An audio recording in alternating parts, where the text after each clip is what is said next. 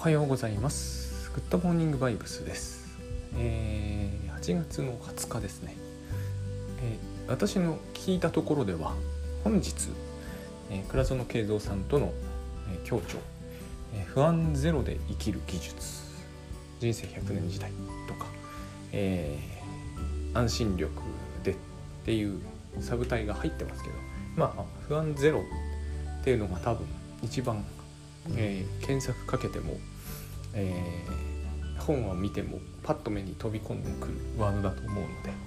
これを、えー、ちょっとここでまた シーエム させてください。知的生き方文庫の、えー、というレーベルですね。三笠書房さんからの文庫です。で、えーと、昨日一通りですね、また何度目なのかよくわかんないんだが読み直してみたんですけれども、あのー、まあどこから読んでもいいように作ったので、どこから読んでも大丈夫なのと、あと通読するとですね、それにしても一定の流れはあるんですよ。まあその辺を感じ取っていただけたらと思います。まあ、あの文庫なんで、えー、もちろん Kindle で、私も多分、えー、これが人の本ならほぼ確実に Kindle で読むんですよ。で Kindle のいいところって、引用するときに、えー、ハイライトをつけておくと、あのブラウザー上にそこの部分が全部残ってくれるんですね。えー、Kindle のノートという機能があってですね、全文は残んないんですよね。なんか上限に達してしまうんで。でも結構あの本によってこれ分量違うんですけど、残せるんですよ結構。なので、えっとまあ、Kindle で、えー、ハイライトしておいたところを引用してブログ記事に起こすとかしていただくと大変ありがたかったりします。ちなみにこれですね、私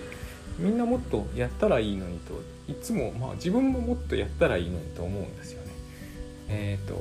なんか本の紹介とかってブログではありきたりだと思われると思うんですけど、人がどんな本を読んでるかを、えー、気になることっていっぱいありまして、で人がどんな本のどんなところをどう読んだのかっていうのはあの重要な情報だと思うんですよね。まあ、それでビジネスできるのかっていうとまただいぶ違うんですが、えー、大変興味深いので、みんなもっとやったらいいのにと。でブログ埋もれるって言うんですけど、あの私みたいに Kindle ハイライトとか、えー、とブロックコートを一生懸命常に、えー、検索でサーチをかけてるという人間がいるんですよ現実に。でこういう人間はいるんですよ世の中に。だから全然読まれないってことはないんです。まあ、ビジネスにはなんないでしょうけど。でそこから本アソシエイトとかで買うんですよ。特にこうアンリミだったらですね、もう全く悩まずに即読むんですよ。結構ですね、そういう人間もいるんで、えーと、やってみたらいかがだろうかと思います。で今日はですね、えーと、先日ツイッターで流れてきたある家事の漫家事の分担に関する漫画がありまして、えーと、その中でちょっといくつか非常に興味深い、えーことが漫画で書かれてたんですよね。にページぐらいの、非常にあれいいなと思うんですよね。ああいうのが書けたら、えー、これも全くイリュージョンですが、えー、エスエヌエス とかブログとかでもっと自分も情報発信いっぱいしたいんだけどとかって思っちゃうんですが、まあ非常にいい漫画でした。にページぐらいので、えっとその中でですね、奥様が旦那さんと家事に対する考え方が違うと。で一つがですね、あの家事というのはマイナスをゼロに戻す行為で、えーと、タスクのように独立していないので、えー、夫のようにタスクを処理していくという考え方となじまない気がするっていう感じのニュアンスがあったんですよ。これタスク管理部門からするといろいろと言いたいことが出てきちゃうんですけど、それよりもですね、私が気になったのはマイナスをゼロにするという部分なんですね。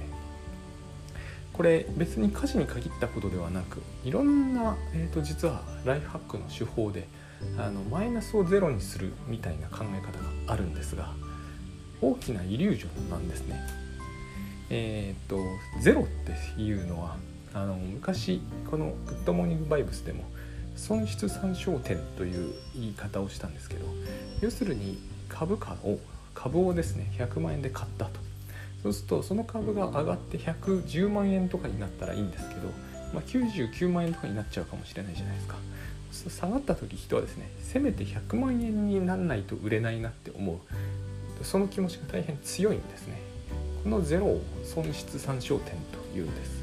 でもこれはあのあれです、投資の世界でもすでにイリュージョンだというようにイリュージョンなんですよ。えー、なぜそこにゼロプラスマイナスゼロがその点にあると言えるのか、自分で勝手にただそう決めているに過ぎないわけですよね。ひゃくまんえんの価値というものそのものが変動いたしますし、えー、そもそも時間が経ってひゃくまんえんがひゃくまんえんになったことが果たしてゼロと言えるのかと、まあ、今金利ゼロみたいなもんですけれども、そうは言っても銀行に預けておくとほんのわずかにしても利子がつくわけじゃないですか。つまり、えー、ゼロであるっていうその考え方っていうのは一つのイリュージョンで、そこに意味をつけてるだけなわけですよ。で、お金ですらそうなんですね。まして、えー、仕事についてはですね、何をもってゼロとするのか、マイナスをゼロにするっていう言い方は、例えば、えー、食器を片付ける、今まで食器がなかったところに食器を出して戻す、あ、これがゼロだという考え方もあるでしょう。そうするとじゃあ食器がテーブルに出てる状態はマイナスなのかと、なんでマイナスなのかと、えー、食器が増えてるのにマイナスってのはつまりどういう意味なんでしょう。で、えーと、ゼロというのはつまり食器がなくなった状態をゼロとみなすのかと。そうすると例えばですね、じゃあ食事の支度ということをとってみても、えー、お腹が空いた状態がマイナスで満腹なのがゼロなんですかね。そうすると食事を作って食事を食べ終わると、えー、お腹がゼロになると。でもそうすると今度は食器というものが残っている状態がマイナスなので、この食器を片付けた状態によってゼロにすると。だって考えてみると、いかにこのゼロがですね、えーと、適当な理由によって見出されているゼロであるかというのは、あちこちにゼロを作ってるんでしょうけれども、えー、その都度その都度何をもってマイナスとするかというのを恣意的に決めてますよね。何よりも、えーと、あれなのはですね、例えばこう床が汚れている状態がマイナスで床の掃除をするとゼロになる。ゼロにはならないですよね。どう考えてもあの元に完全に戻るはずはないので、そしたらあの家って引っ越した状態がゼロで、えー、住んでる状態は常にマイナスってことになるじゃないですか。家には物を置くからですね、何かが、えー、と余計なものが追加された状態がマイナスで、それがなくなったらゼロであると。食器の片付けがそうでしたよね。ということであればですね、えー、引っ越したての家建て、建てたばっかりの家がゼロなんですよ。そうすると絶対僕たちはその家をゼロに戻すことはできなくなるわけですよね、生きている限りは。でもしかすると、えー、そもそも家がない状態がゼロなのかもしれない。土地だけの状態ですね。私土地買いましたから。し、しかしですね、えー、そしたら家が建っちゃったらもうずっとマイナスなわけじゃないですか。おかしいわけですよね、そんなに厳密に考えようとすると。だからこのマイナスとゼロという考え方は実はすごくこういっぱい意味をつけて、いっぱいイリュージョンを作っておかないと成立しないんですよ。あの私ちょうどですね、いちにち一箱という本を書いたことがあるんですね。えー、箱を詰め込んでそれを空っぽにしたら、えー、と仕事が終わったことにしようと。いちにちぶんの仕事を全部一箱に詰めるように、えー、タスクという箱を、タスクのボックスを作ってそこにタスクを詰めるという、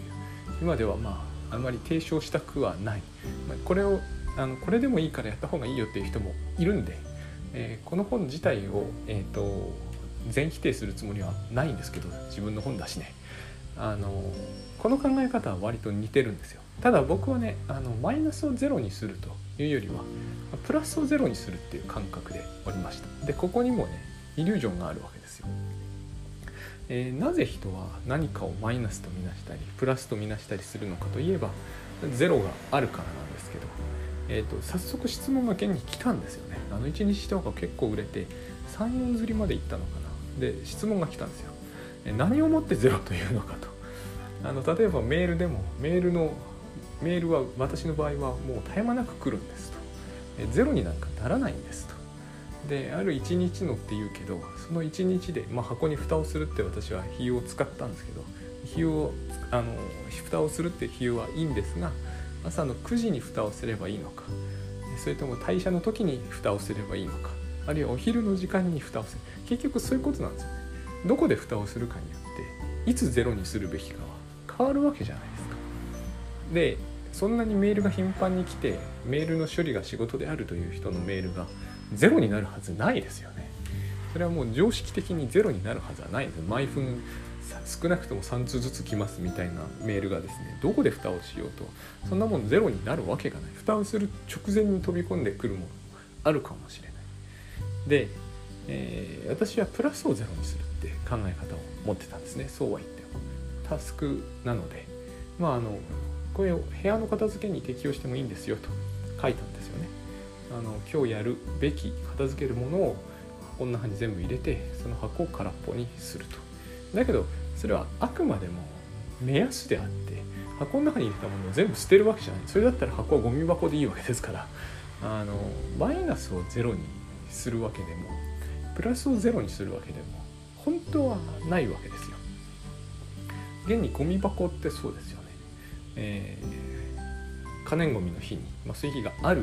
地区はですけどゼロにするわけじゃないですか。で僕があのゴミが溜まった状態をマイナスとみなすのは、私のこう物理的常識が、えー、邪魔をするので、これはプラスとみなすしかないんですけど、プラスをゼロにすると。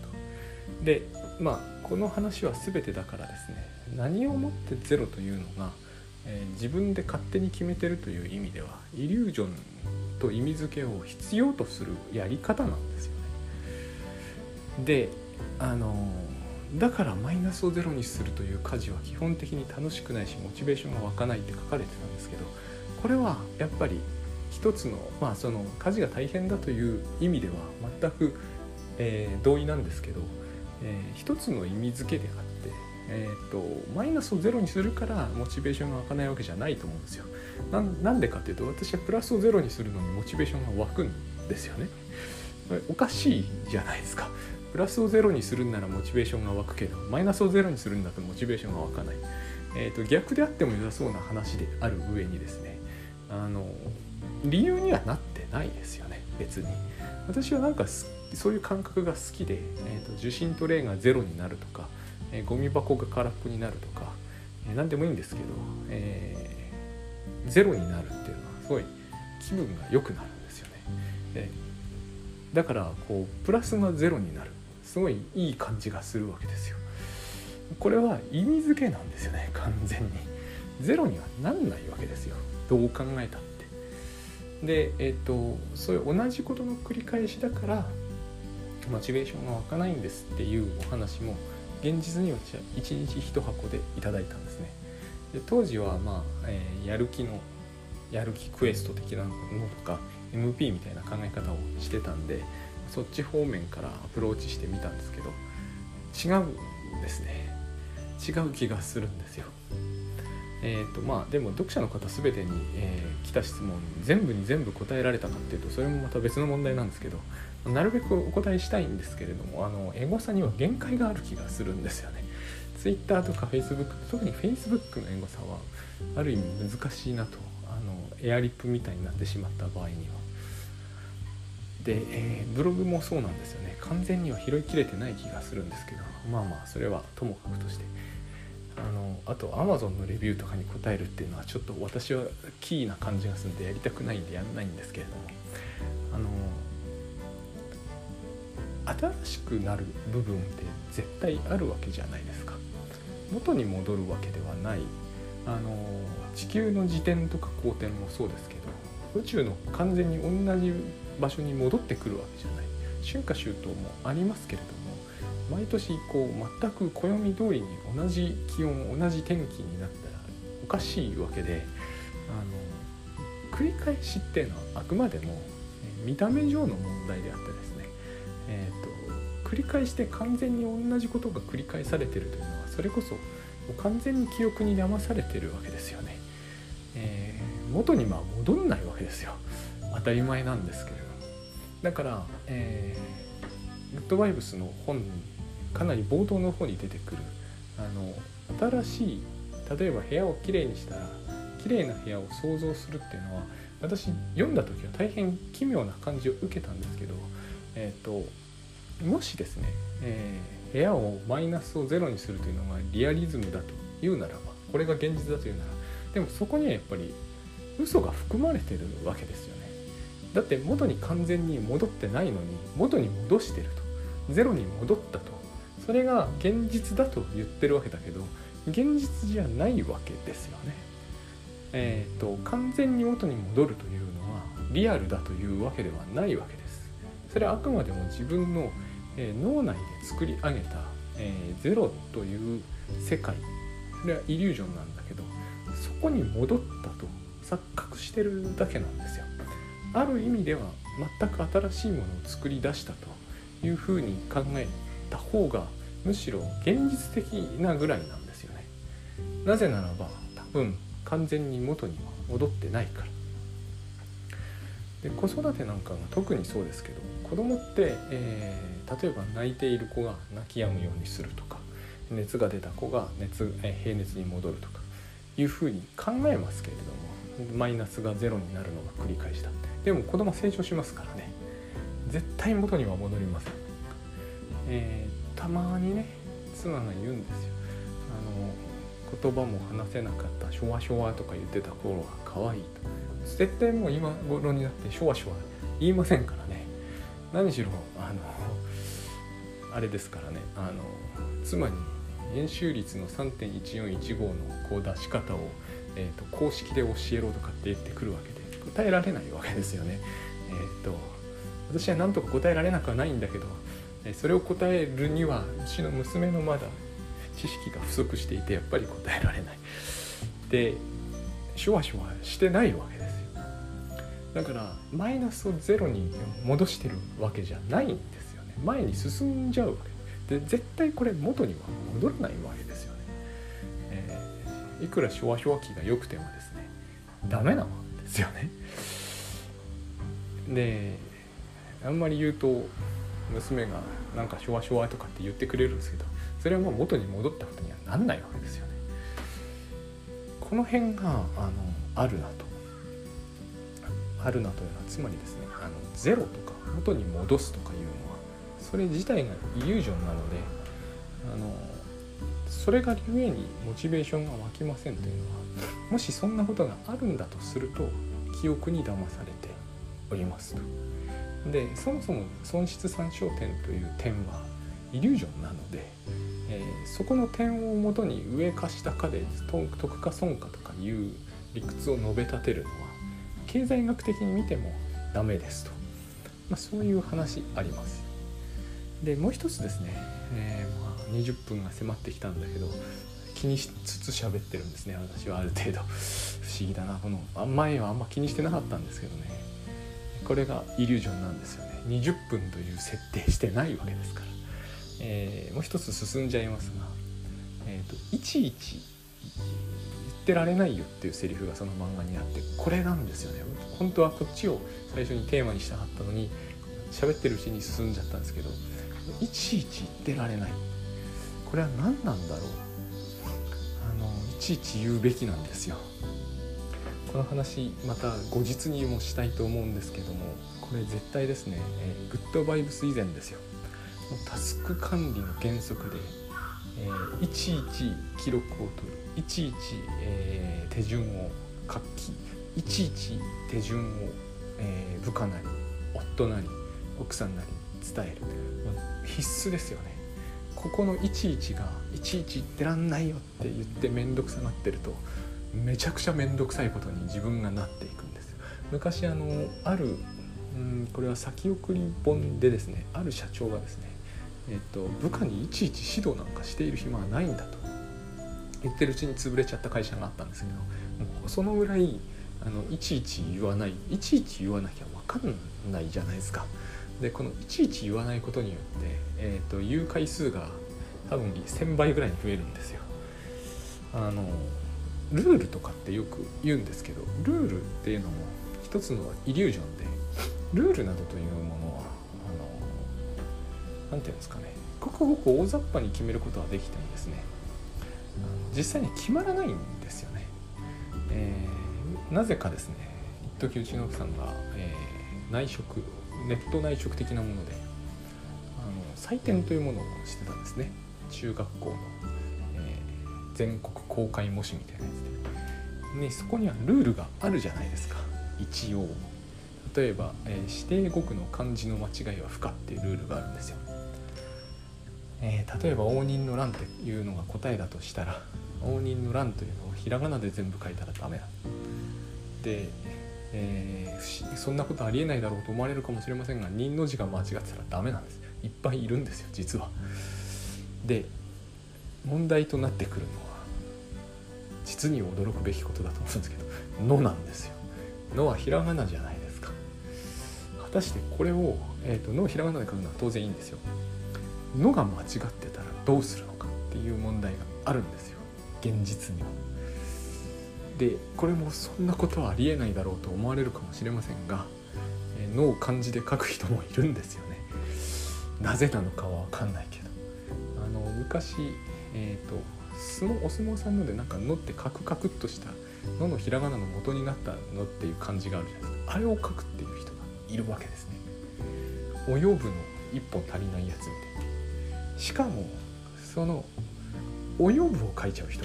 いるんですよ。これが応仁お呼ぶ乱、指定語句の漢字の間違いは不可なんですが、ひらがなの間違いはどうするのかと想定されてないわけですね。指定語句のひらがなの間違いは不可っていうルールはないわけですよ。じゃあそれは×なのか三角なのか丸なのか、ルールはいちいち聞かなきゃ分かんない。これ誰かが決めないわけにいかないんですからね。えっと多分、うん、依頼している会社の誰かが決めるんでしょうね。でまあまあまあいろんな不統一な見解が出ちゃうわけですよ。ネットで内職してるわけですからね。三角にする人多いと思うんですけど、でも三角にしとけばいいって話でもないような感じがするじゃないですか。応仁及ぶ乱は何なんだで罰にするっていう、昔自分が中学受験とかで厳しい思いをしてきた人は罰にするんでしょうね。罰にしないでくださいっていうメールが来たりするわけですよ。あのちゃんと統一ルールを読みましょう。どこをどう読んでも書いちゃいないんですよ。あらゆるルールが想定できると思うのはもうイリュージョンですよね。完全に私たちの想像もできないようなことが現実は起こるわけですね。っていうことを多分採点ってものをしたことがある人はすぐ分かると思うんですよね。想像もできないような回答って出てくるんですよ。そしてこれを×にしていいのか丸にしていいのか三角にしていいのか、多分厳密なルールがあったらそれを決めることができないっていうことって世の中にはあるわけですよね。いくらもあの昔、えーと、類と同時は同時はセーフだとかアウトだとかいう野球でもあの話題になりましたが、どこにも同時はセーフだとかアウトだとかルールブックには書いちゃいない。でそれを書けば書いたで非常にまた面倒くさいことになるというか、困ったことが起こるんですよ。野球は現実ですからね。ルールはイリュージョンだけど、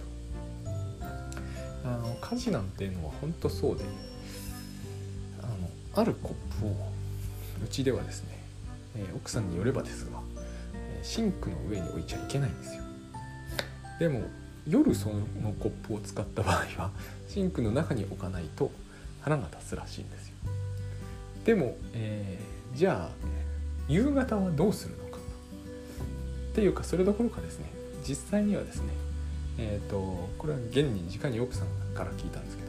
私の気持ちとしてシンクに置いてほしいときは置くのがルールであり、えー、気持ちとして置いてほしくないときには上に置くのがルールということになるわけです。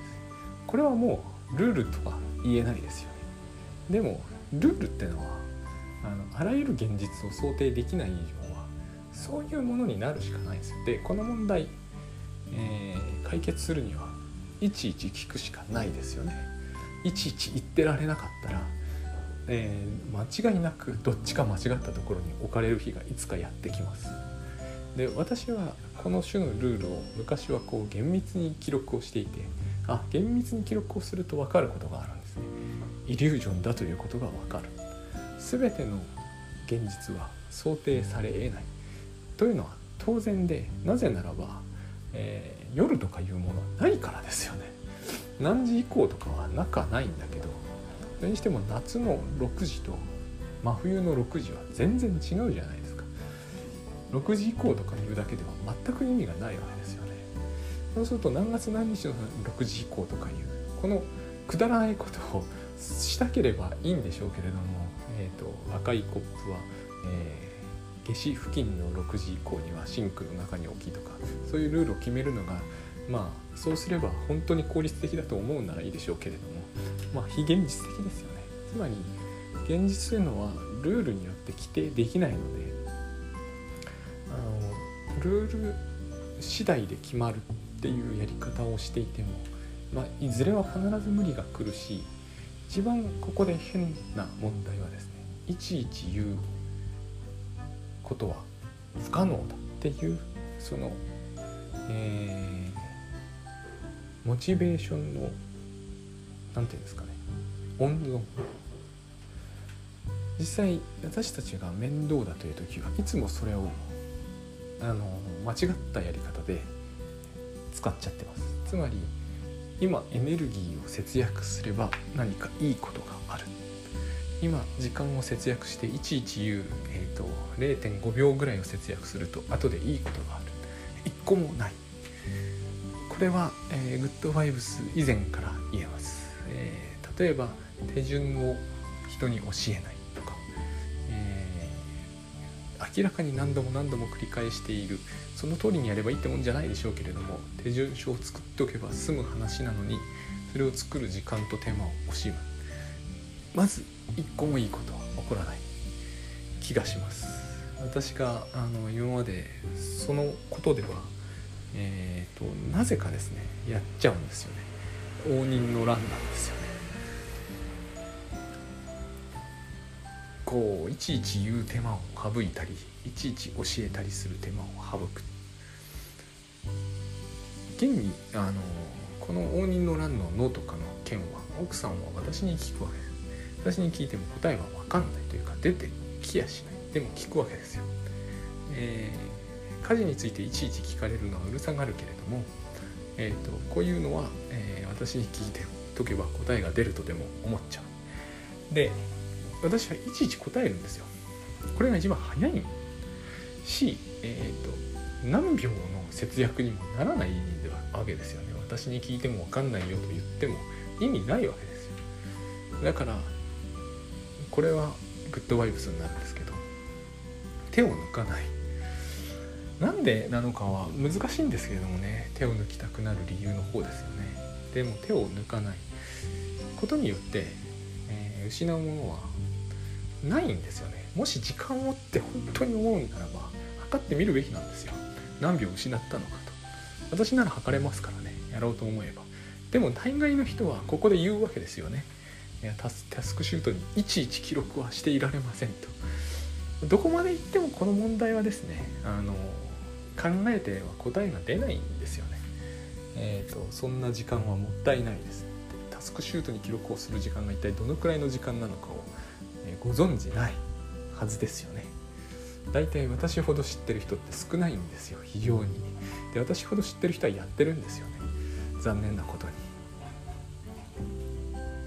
あの分かるんですよ。いちいち記録をしていられない、いちいち言っていられない、いちいち答えてはいられないし、いちいち教えてはいられない。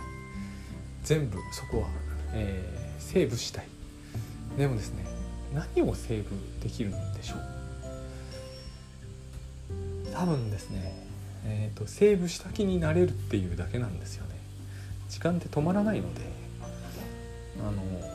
そこのところで何かを温存してみたところで、えー、その温存したものが保存されるわけでは決してない。お金ならまだしもなんですよ。保存されるはずなんですよね、使わなかった分は。でも時間と気力は体力もそこで使わなかったからといって、えーと、後々急に元気になってくるとか、えー、後々時間の流れがゆっくりになるとか、絶対そういうことは起こらないので、あのここにこだわる意味は多分ないんですよね。だからあの家事ってイリュージョンを生むんだなとは思うんです。一見したところ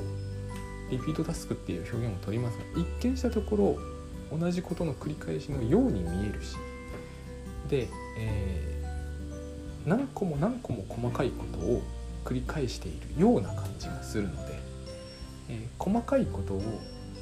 少しでもしないと何か得ができるんじゃないかという気がしちゃう。でも私は、えー、チェックリストものタスクは独立していないから、えー、家事はタスク管理になじまないというのはあれも、まあ、今日はそれについては言及しませんが、えー、私はこう自分がやっていることについては全部タスク化しているので、の総数を出してみることもできるわけですよね。チェックリストとかを最大値やってた時代があったわけですよ。最大やっていた頃はチェックリストとタスクリストと合わせてにひゃくくらいなんです。たったにひゃくですよ。多いって思われると思うんですよね。でもたったにひゃくですよ。にひゃっこの工程なんてなんてことはないですよ。なんてことはないというのは楽だって意味ではないですよ。にひゃっこの管理というものが難しいということはありえない。小学生だってにひゃっこぐらいの項目の物事は管理しています。大人が真剣にやってにひゃくのタスク管理ができないはずはないです。どんなやり方をしようとも。問題なのはそのいちいちって言った時に感じている無限な感じっていうのは な, なろうことならば、その一つ一つには、えー、エネルギーゼロ、時間もゼロでやろうとするからなんですよ。ゼロで割ったら微分なんですよ。上がいちであっても無限になっちゃう。 いち÷ゼロ はエラーですけど、ゼロに近づければ近づくほど上はでかく感じられるっていう話でしかなくて、あの細かくいっぱいいろんなことがあるように思っても、せいぜい最大見積もってにひゃくなんです。そのにひゃくって時にはもう私のチェックリストにありますけど、バターを出すとかいうのがいち項目になってるケースのにひゃくですからね。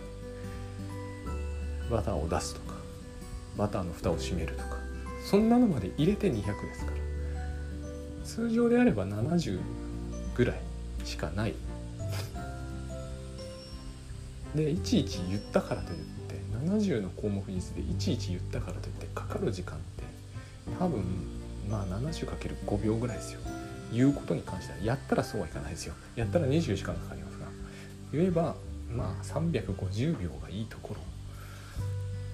ろ、長くたってななひゃくびょうですよ。つまりじゅっぷんあればこと足りるんですよね。いちいちこれをいちいち言うだけでじゅっぷんって考えるとあれですが、言うことがにじゅうよじかんの中に入ってくるわけなんで、いっこあたりにかかる時間は数秒。タスク集合の記録が現にそうなんですよね、えー、超厳密につけてた頃にしても、多分タスクシュート自体にかかってる時間ってじゅっぷん、いちにちトータルじゅっぷんいくことはまずない。これも言われたことがあるんですよ、セミナーで。そのじゅっぷんを節約したいんです。嘘ですよ、それはない。だって、えーと、その質問をされる方は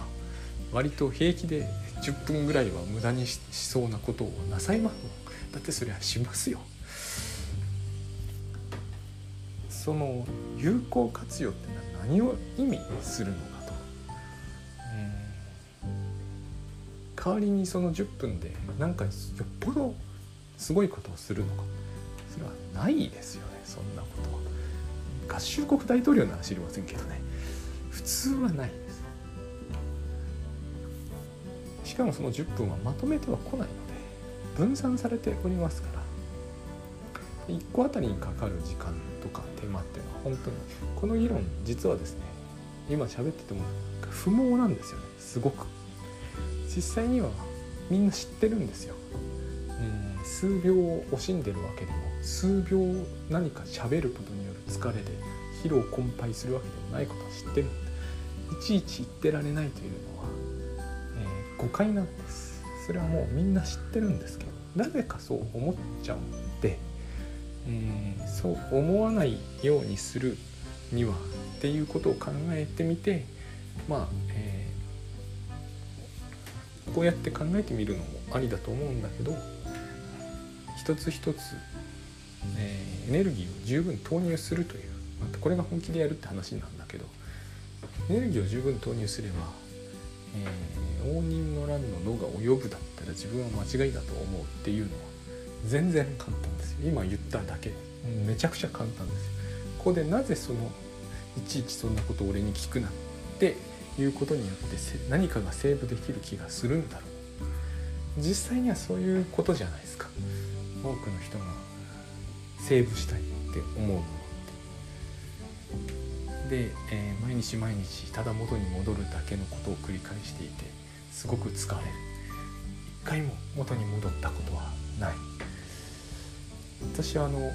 こ引っ越してきた時少し思ったんです。ミニマリスト的なことを思っちゃったんですね。グッドバイブスまだ全然知る前だ。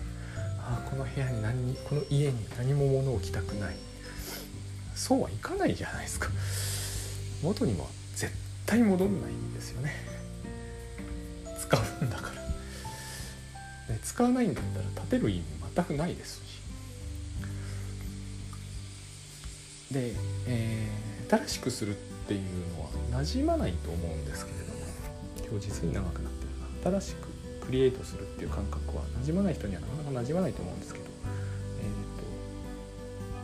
えー、と定着しちゃえば実は決して無理はない考え方です。この話はやっぱり後日にしたいと思うんですけど、本当にそういうのってありまして、自分の部屋が、自分最初庭でそれを考えたんですよ。庭ならすぐなんですよ。生き物ですからね、新しくなっていく感じってあるんだけど、部屋とか人工物の片付けってなかなかそういう感じがしないんだけど、本の配置にしろ何の配置にしろ完全に元通りにするってことはないので、だって寸分たがわずで不可能ですから。だからクリエーションするっていうのは別にあの無茶言ってるわけじゃないというか、えー、完全に何かをごまかしてるわけでは決してない。むしろ元に戻すっていう方がよっぽどある意味では何かをごまかして